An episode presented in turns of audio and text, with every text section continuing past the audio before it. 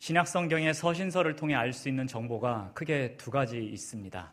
하나는 편지를 수신하는 공동체의 상황이고, 다른 하나는 그 상황을 어떻게 해결해야 하는지에 대한 대책입니다. 에베소서를 예를 들어 설명을 드리겠습니다. 에베소 교회는 이방인 크리스천과 유대인 크리스천들이 함께 신앙을 지켜나가는 공동체였습니다. 그런데 이들 두 그룹 사이에 막힌 담이 생겨서 공동체 안에 문제가 발생합니다. 에베소서 기자는 이러한 공동체 상황을 해결하기 위해 에베소서 2장 14절에서 다음과 같이 대책을 제시합니다. 그는 우리의 화평이신지라 둘로 하나를 만드사 원수 된 것, 그 중간에 막힌 담을 자기 육체로 허시고. 그 대책은 예수 그리스도의 화해 사상을 강조하는 것이었습니다.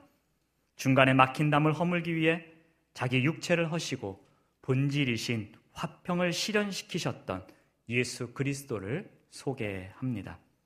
화평이신 예수 그리스도에 대하여 온전히 알고 따르는 것이 에베소 교회의 문제를 해결하는 최고의 대책이라고 소개합니다. 오늘 본문인 유다서에서도 편지를 받아보는 공동체가 직면한 상황이 있습니다. 또 그 문제의 해결을 위한 대책이 무엇인지 소개되고 있습니다. 먼저 공동체 상황을 알아보겠습니다. 공동체 상황은 1장 3절에서 이렇게 이야기합니다. 사랑하는 자들아, 우리가 일반으로 받은 구원에 관하여 내가 너희에게 편지하려는 생각이 간절하던 자에. 유다는 원래 독자들에게 구원에 관하여 일반적이고 보편적인 교리를 설명하려고 했습니다. 그 마음이 간절해서 편지를 쓰려고 할 때에 유다에게 안 좋은 소식이 들려옵니다. 공동체 안에 골치 아픈 문제가 발생했다는 소식입니다. 공동체의 근간이 흔들리고 있어서 마음 아픈 소식이 전해옵니다. 도대체 공동체 안에 무슨 일이 발생했기에 유다의 마음을 아프게 했을까요? 1장 4절을 봅니다. 가만히 들어온 사람 몇이 있음이라. 공동체 안에 가만히 들어온 사람 몇이 있었다고 합니다.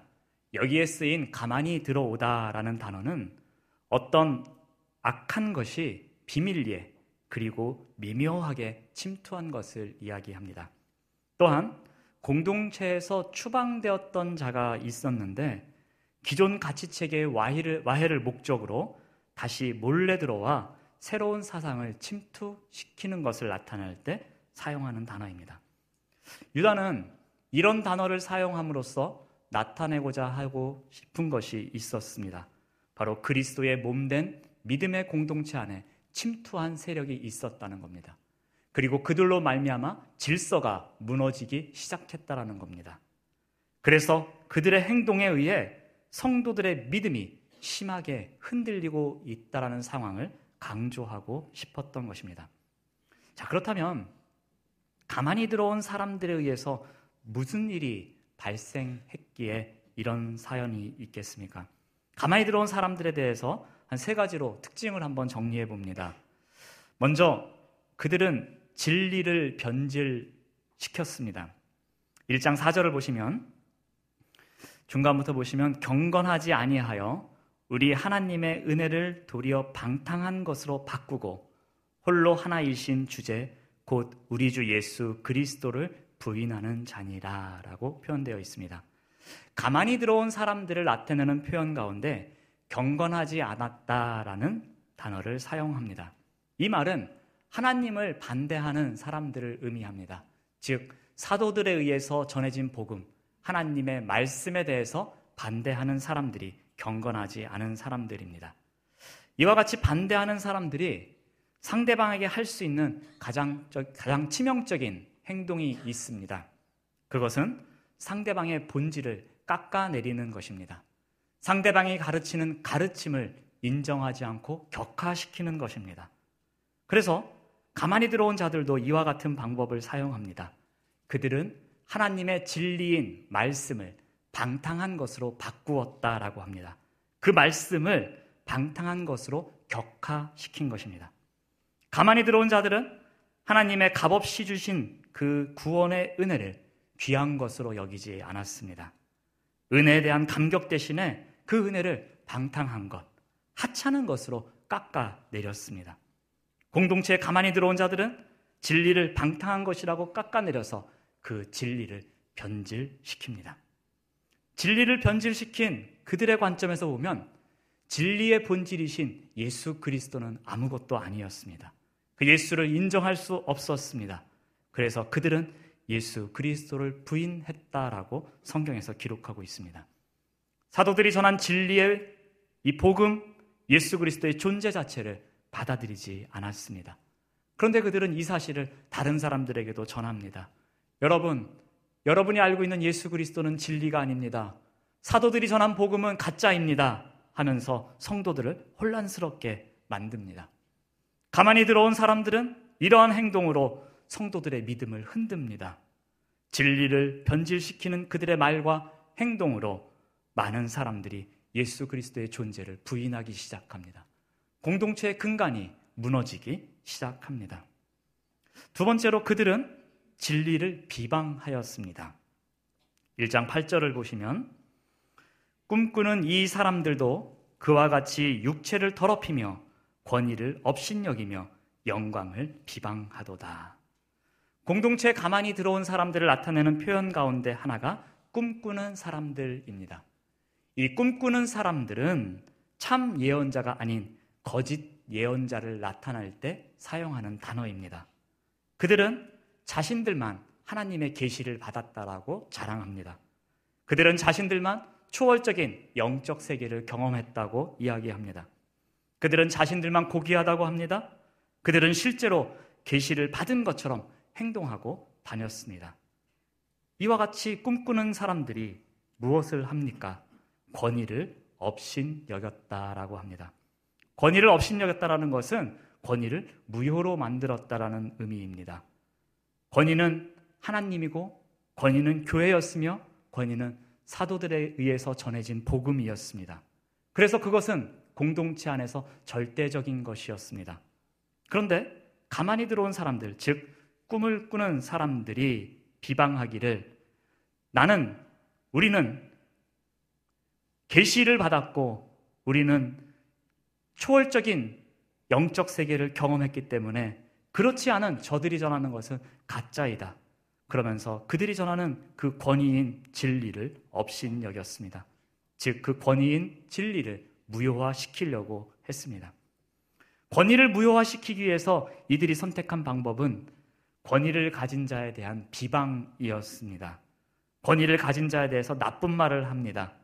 복음을 전한 사도들과 공동체의 리더들에 대해서 계시받지 못한 엉터리라고 비방하면서 다닙니다. 자신들만 계시를 받은 진짜라고 이야기를 합니다. 이러한 비방을 들은 성도들은 또 다른 혼란에 빠집니다. 지금까지 인정해오던 권위에 대해서 의심이 생기기 시작합니다. 의심과 함께 하나님과 사도들에 대한 권위가 추락하기 시작합니다. 공동체에 가만히 들어온 사람들은 교회의 권위인 진리를 무효화시키기 위해서 그 진리를 전하는 사람들을 비방했습니다. 이러한 행동으로 성도들의 믿음이 흔들리기 시작합니다. 공동체의 본질이 흔들립니다. 마지막으로 그들은 공동체를 분열케 했습니다. 우리 1장 18절 중간부터 19절까지 보시면 마지막 때에 자기의 경건하지 않은 정욕대로 행하며 조롱하는 자들이 있으리라 하였으나니 이 사람들은 분열을 일으키는 자며 육에 속한 자며 성령이 없는 자니라. 가만히 들어온 사람들을 나타내는 표현 중에 하나가 조롱하는 자들이라고 이야기를 합니다. 이 조롱하는 자는 상대방을 흉내내면서 비웃는 것입니다. 나는 이런 행동에 해당되지 않는데 너는 이렇지 라고 하면서 상대방을 흉내내면서 상대방을 비하시킵니다. 상대방을 무시하는 마음을 담고 있는 것입니다. 하나님을 섬기는 신실한 자들을 흉내내면서 저들의 신실함이 거짓이라고 비웃습니다. 그러면서 그들을 무시합니다. 공동체 안에 신실한 사람들의 어떤 특정한 모습을 흉내내면서 웃음거리로 만들어 사람들에게 상처를 줍니다. 이들은 이러한 행동을 통해서 무슨 일을 일으킵니까? 분열을 일으켰다라고 기록합니다.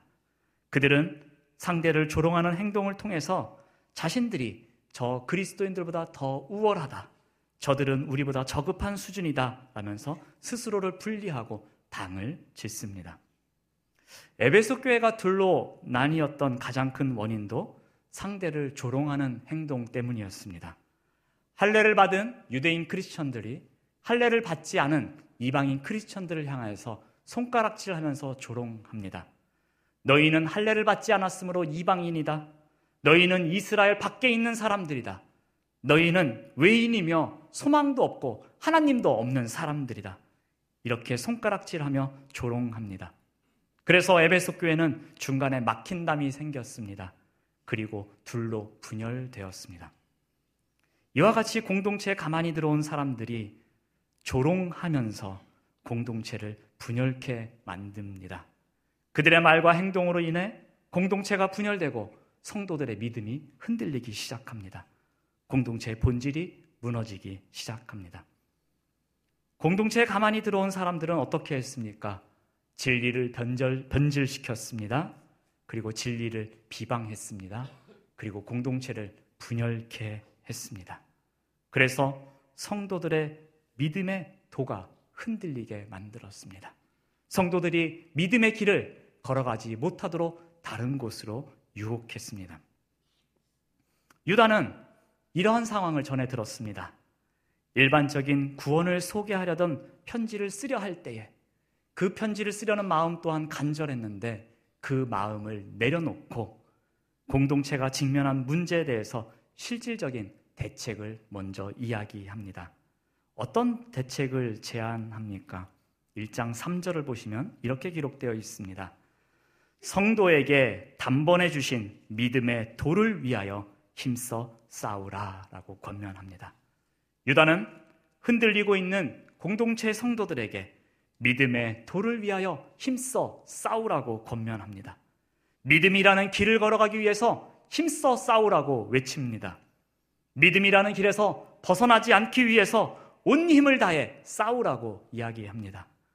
믿음이라는 길에서 흔들리지 않기 위해서 모든 열정을 다해 끊임없이 싸우라고 이야기를 합니다. 그렇다면 믿음의 도를 위하여 힘써 싸우기 위해서 성도들이 무엇을 해야 한다고 가르칩니까? 이 시간 그 교훈을 통해서 우리 또한 이 땅에서 그리스도인으로 살아갈 때에 믿음의 도를 위하여 어떻게 살아가야 하는지 한번 살펴보고자 합니다. 먼저 해야 할 일은 세우기라고 이야기합니다. 1장 20절을 봅니다. 사랑하는 자들아, 너희는 너희의 지극히 거룩한 믿음 위에 자신을 세우라라고 이야기합니다. 여기서 세우다라는 단어는 집을 짓다라는 의미를 갖고 있습니다. 집을 지을 때 어떻게 합니까? 먼저 땅을 팝니다. 그리고 바닥 공사를 합니다. 그리고 기둥을 세웁니다. 벽을 하나씩 벽돌을 세워서 벽을 세워갑니다. 그리고 지붕을 만들어서 덮습니다. 창틀도 만들고 전기공사도 하고 하나씩 여러 과정을 통해서 집을 지어갑니다. 그러면서 집이 완성되어 갑니다. 이렇게 집이 지어지면서 완성되어가는 과정, 이런 과정을 세우다라는 단어로 나타냅니다. 그런데 여기에서 강조하는 것이 있습니다. 집을 어디에 세워야 하느냐 문제입니다. 집은 든든한 기초 위에 세우는 것이 중요합니다. 그래야 어떤 환경이 닥쳐오더라도 집의 역할을 온전히 감당할 수 있기 때문입니다. 든든한 기초 위에 집을 짓는 것이 중요한 것처럼 자신을 세워야 하는데 어디에 세워야 하는지가 중요합니다. 그 중요한 곳을 소개하는데 어디라고 합니까? 거룩한 믿음 위에 세워야 한다고 소개합니다. 거룩한 믿음은 사도들이 전한 복음을 의미합니다.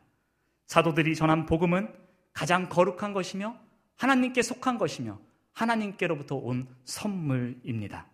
그 거룩한 믿음의 기초 위에 그 믿음에 의지하여 마치 집을 지어가듯이 하나씩 그 과정을 살아내라고 합니다. 그것이 세우는 일입니다. 그런데 그 세우는 일을 무엇으로 하라고 합니까? 1장 20절 중간을 보시면 성령으로 기도하며 라는 부분이 나옵니다. 이 부분을 공동번역에서는 다음과 같이 번역합니다. 성령의 도우심을 받아 기도하십시오 라고 번역합니다. 거룩한 믿음 위에 함께 세워가려면 꼭 필요한 것이 있는데 그것이 기도입니다. 근데 그 기도는 전제 조건을 갖고 있습니다. 그 전제 조건이 무엇입니까? 성령의 도움을 받아 하는 기도라고 이야기합니다. 성령의 도움을 받는 기도는 자신의 의지와 욕심이 드러나지 않는 기도입니다. 내가 부족하다는 고백이 담겨있는 기도입니다. 성령의 도움 없이는 기도할 수 없다는 간절한 고백이 담겨있는 기도입니다. 무엇보다도 기도를 이끌어 가시는 성령에 대한 절대적인 복종이 담긴 기도입니다. 성도들이 믿음의 도를 위해 힘써 싸우려면 무엇을 해야 한다고 강조합니까? 먼저 자신을 세워가라고 합니다. 마치 집이 완성되어가는 과정처럼 하나씩 하나씩, 한 과정씩 한 과정씩 자신을 세워가라고 합니다. 그런데 어디에 세우라고 합니까? 거룩한 믿음 위에 세우라고 합니다. 그런데 그 세울 때 무엇으로 세우라고 합니까? 성령의 도움이 있는 기도로 세우라고 합니다. 이러한 삶을 살아가시는 우리 모두가 되시기를 바랍니다. 다음으로 힘써 싸우기 위해서 해야 할 일은 지키기라고 소개합니다. 1장 21절을 봅니다. 중간부터 보시면 하나님의 사랑 안에서 자신을 지키라라고 소개합니다. 여기서 지키다는 유지하다라는 의미를 갖고 있습니다. 유지하는 것은 어떤 상태가 이어지도록 지속하는 것을 말합니다. 어떤 자리에서 지금까지 해오던 활동을 계속하는 것을 유지하다라고 이야기를 합니다.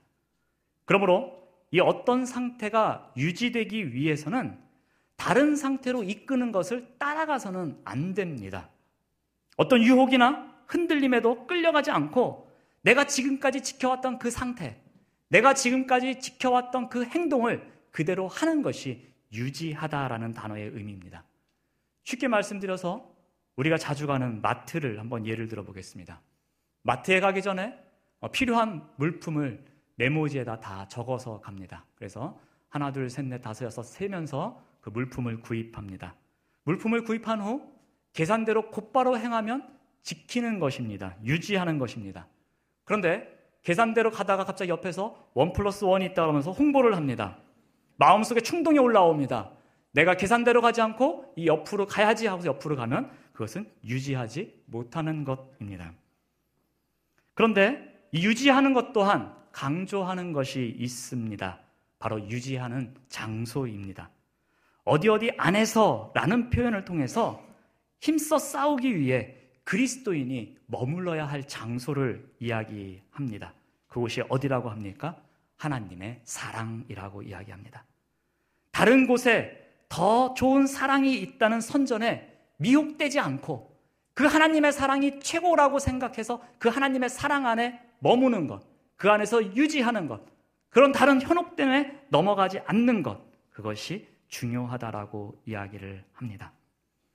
왜 하나님의 사랑 안에 머물러야 할까요? 하나님의 사랑 안에 있으면 보이는 것이 있습니다. 하나님의 사랑 안에 머물면 사랑받을 자격 없는 자신의 모습이 보이기 시작합니다. 때로는 하나님을 부인하는 모습, 때로는 삶의 자리에서 하나님을 밀어내려고 했던 모습, 때로는 죄된 본성의 자리를 떠나지 못하는 나약한 자아를 발견하게 됩니다. 이와 동시에 또다시 보이는 것이 있습니다. 이러한 우리를 사랑하시는 하나님의 마음이 보입니다. 사랑받을 자격 없는 우리를 불쌍히 여기시는 하나님의 마음이 보입니다. 이 마음을 다른 말로 바꾸면 긍휼입니다. 하나님의 사랑 안에 머물면 바로 긍휼이 보입니다. 이 긍휼에 대해서 예수님께서는 삶을 통해 이렇게 가르쳐 주셨습니다. 마태복음 9장 36절을 보시면 무리를 보시고 불쌍히 여기시니 이는 그들이 목자 없는 양과 같이 고생하며 기진함이라. 어느 날 예수님께서 길을 가시는데 백성들이 목자 없는 양과 같이 고생하며 기진한 모습을 발견하게 됩니다. 예수님께서 이런 백성을 바라보시면서 불쌍히 여기셨다라고 기록합니다. 여기서 불쌍히 여기다가 긍휼입니다. 이 불쌍히 여기다라는 단어는 창자를 나타내는 단어에서 유래했습니다. 유대인들은 이 창자에 동정심이나 긍휼을 나타내는 마음이 담겨져 있다라고 생각했습니다. 그래서 긍휼은 내부의 가장 깊은 기관인 창자에서부터 우러나오는 감정이라고 생각했습니다. 마음속 깊은 곳에서부터 나오는 애잔한 마음, 애절한 마음이 긍휼이라고 생각했습니다. 예수님은 백성들을 향해서 바로 이러한 마음을 갖고 계셨다라고 합니다. 하나님의 사랑 안에 머물면 바로 이러한 긍휼을 발견할 수 있다고 합니다. 그래서 유다서 기자는 어떻게 명령합니까? 1장 21절을 다시 보시면, 하나님의 사랑 안에서 자신을 지키며 영생에 이르도록 우리 주 예수 그리스도의 긍휼을 기다리라고 이야기합니다. 공동체에 가만히 들어온 자들에 의해서 믿음이 흔들리기 시작합니다. 하나님의 사랑 안에 머물지 못하도록 더 좋은 사랑이 있다라고 유혹합니다.